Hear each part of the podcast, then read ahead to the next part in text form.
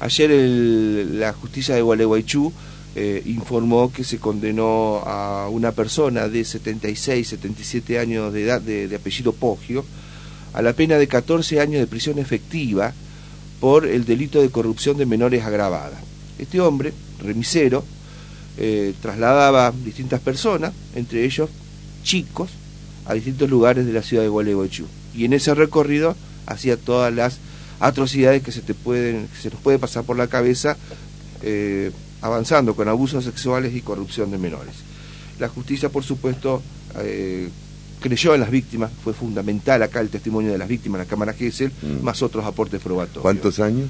Chiquitas eran 5, 6, 7 años, mm. el, tema es que a lo mejor pueden aparecer más víctimas. Bueno, eso es lo bueno también de la difusión de estas causas. Así que eh, queremos molestar, eh, Víctor, si les parece, a un integrante de la ONG Rompiendo el Silencio, Agua el Silencio, a Débora García, una colega de Radio Nacional de Gualeguaychú que trabaja junto a otras personas en esta ONG este, tratando de eh, difundir lo que es lo complejo de los delitos de abusos sexuales. Débora, un gusto, buen día. Geraldine Smith, Víctor González, Javier Aragón, te estamos molestando. Gracias por atendernos. ¿Cómo te va?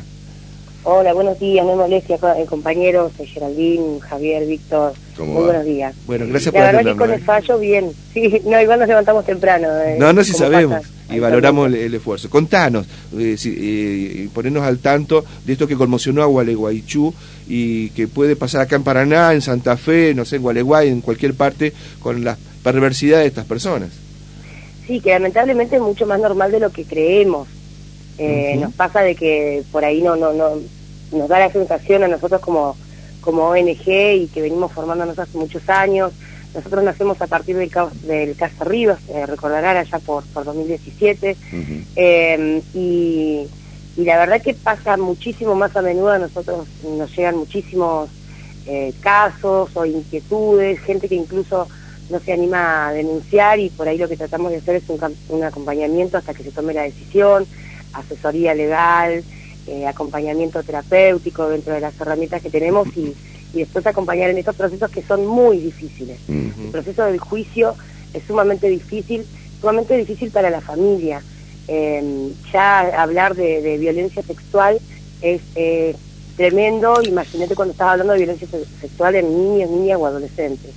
Así que bueno, ayer eh, hablábamos eh, con, otra de las chicas, de las integrantes, con Pame, y, decíamos, bueno, una de cal y una de arena, porque hace algunos días eh, detuvieron a un hombre que también venía ya con una causa, que le habían dado una probation irrisoria con una multa de 20 mil pesos, también por acoso, por casos de, violencia sexual, y, y habíamos quedado como muy mal con esa situación, más allá de que hoy está detenido y demás, y ayer pudimos decir que la justicia escuchó eh, de alguna manera a las víctimas, pero bueno, hay mucho, mucho trabajo por hacer.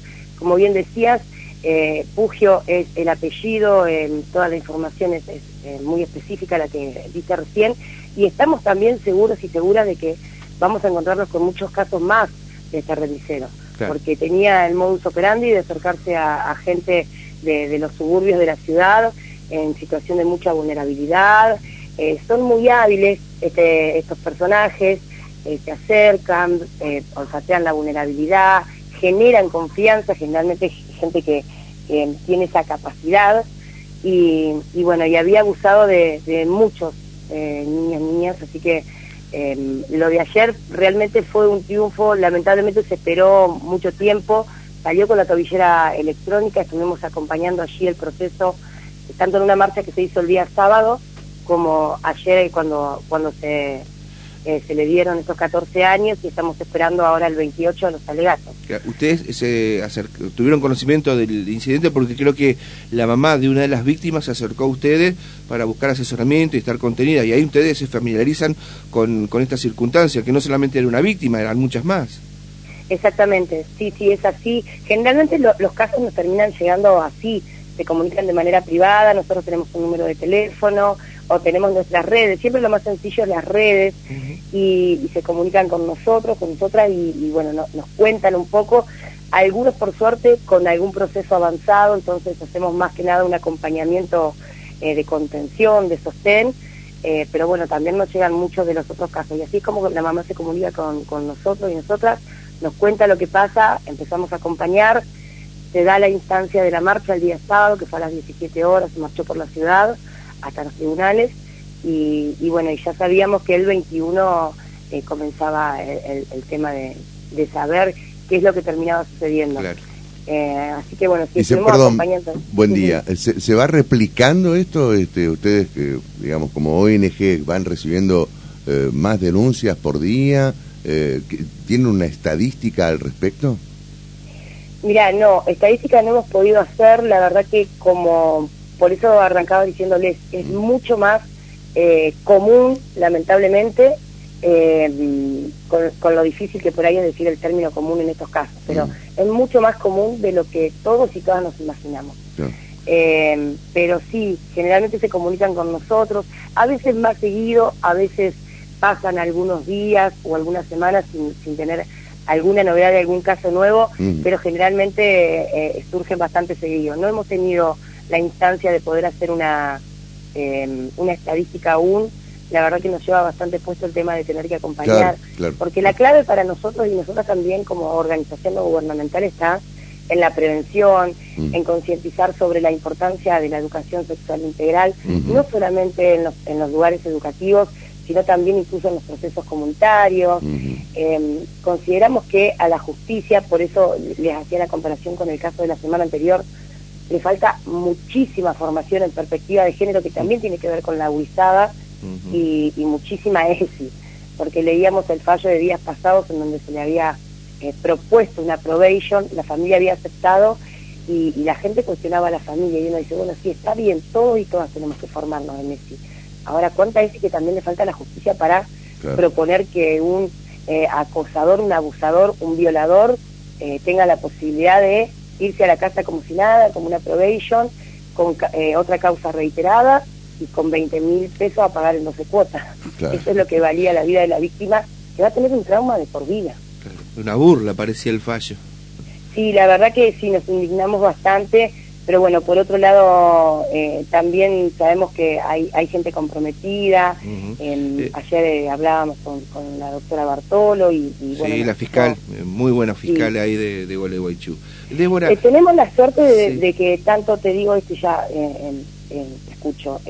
tanto la doctora Bartolo en este caso, como también nos pasó con el caso que nacemos, la doctora Martina Cedrés, que no era un caso fácil, que era un caso, eh, recién nos escuchaba hablar sobre las opiniones políticas, digo, atravesaba acá el mundo político, el mundo social, eh, el mundo elitista de la aristocracia gualeguaychuense, que fue el caso Rivas, y sin embargo la fiscal le dio para adelante. Tenemos la suerte de por ahí contar con algunas de esas herramientas, pero a veces la misma justicia, por las modificaciones que no hay en el código o la, o la no implementación de algunas herramientas, también se quedan ellos sin herramientas a la hora de, No, te quería contar para que nos, informe acá a la gente de Paraná, de la, de la región donde llega Radio La Voz, eh, la causa en sí. Eh, vos contabas un poco el modus operandi de, de este remisero, pero eh, qué es lo que se pudo conocer en la causa, cómo trabajaba ese remisero, cómo llegó a esa empresa, eh, cómo operaba. No, él, eh, él era remisero de hacía muchísimo tiempo. ¿Con, con 70 años de edad? con 77 años, Ajá, Mira. Em, de su propio auto, eh, entonces tenía, cuando vos sos dueño de tu auto en la remisería, tenés la posibilidad, o sea, mientras pagues el canon en, en la remisería, tener la posibilidad de, trabajar o no, de tomarte más tiempo, menos tiempo. Em, y bueno, y él aprovechaba esa, esa libertad que tenía al poder ser dueño del móvil para eh, llevar o traer gratis y así ir haciéndole, entre, acercándole dinero a la familia, em, acercándose desde un lugar teóricamente de solidaridad eh, a familias vulnerables, porque ese era el, el, punto. Em, identificar familias en situación de vulnerabilidad con menores. Vos decís que había toda una planificación por parte sí, sin duda, del sin Duda. Generalmente este tipo de personajes tienen, tienen eso, por eso digo, son sumamente hábiles, sumamente hábiles. Claro, entonces... Les ofrecía dinero, les ofrecía, em, qué sé yo, eh, mercadería, em, zapatillas, eh, y fíjate que si vos te pones a analizar los casos que se hicieron públicos, que son muy pocos a comparación de la cantidad que hay, es más o menos siempre el mismo modus operandi. Mm. Qué bárbaro. ¿Y, las víctimas eh, de corta edad? sí, muy chiquitas, todas menores de 13 años, por eso eh, se, se le se le acusa, se lo imputa por corrupción de menores agravadas, porque eran niñas de menores de 13 años. y fue ahí eh, contundente lo, que ellas aportaron a través de la Cámara GESE. Sí, sí, y el acompañamiento de la familia. Yo digo, qué importante, porque también consideramos como organización eh, la importancia de creerle a la gurizada, que la gurizada hay, hay cosas que es imposible que se las imagine, que las vea. Hay maneras de poder acompañar, por eso nuestro lema siempre es yo sí te creo, eh, tanto en, los casos de víctimas menores como cuando nos toca eh, un poco más grande, pero siempre la importancia de poder creer, de poder tener esa escucha atenta a lo que te están contando, porque em, yo podría decirte prácticamente con seguridad que el 99.9 de los casos son reales, en algún momento pasó a veces no tienen la claridad de especificar em, o de contar por miedo, porque son muy astutos también a la hora de amenazar a, las víctimas, a las sobrevivientes. Em, eh, son, muy astutos de, en, cómo hacer que ese silencio perdure. Eh, pero, pero en la mayoría de los casos es real. Hay que escuchar, hay que estar muy atentos, ver, fijarme con quién dejo a mis hijos, a mis hijas, eh, es, no es una tarea fácil, sobre todo en los tiempos que corren, ¿no? Con tantas actividades y la vida nos lleva puesta, pero hay que estar muy atentos a eso. Está bien, eh, la resolución judicial, bueno, eh, dispuso prisión efectiva con tobillera hasta que quede en firme la causa, pero por la edad que tiene, seguramente preso no va a ir.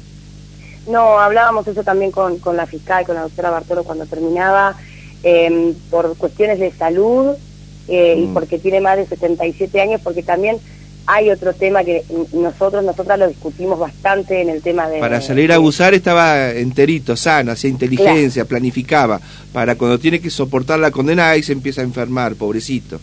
Ahí ya tienen un montón de problemas. Nos pasó con el caso Rivas, vieron que ahora cuando él estuvo preso y ahora está con una eh, con prisión domiciliaria y la verdad que nos aberrante porque aparte prisión domiciliaria en el lugar en donde cometía los, los hechos de violencia sexual. Y creo que sigue todavía con la posibilidad de que pueda contactarse a través de Internet. Acordate que hubo una queja. Sí, sí, sí, nosotros, eh, yo en lo particular, por, por mi trabajo en Radio Nacional, eh, incluso lo he hablado al aire con, con el fiscal Verán, y, y, él me dice, no, él en realidad, la, la, la ley dice que él está privado solamente de su libertad.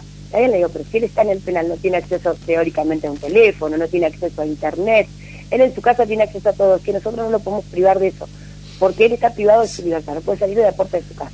Pero sí. Eh, y, y, eso complejiza bastante. y se ha hecho eso de que si son mayores, de 70, se ha hecho una, una norma de lo que en realidad no lo es, es una excepcionalidad, que es en casos extremos en donde la salud eh, está en riesgo si están en un lugar carcelario. Porque en, las este unidades penales hay eh, eh, hospitales o hay este, unidades sanitarias que pueden atender cualquier tipo de dolencia.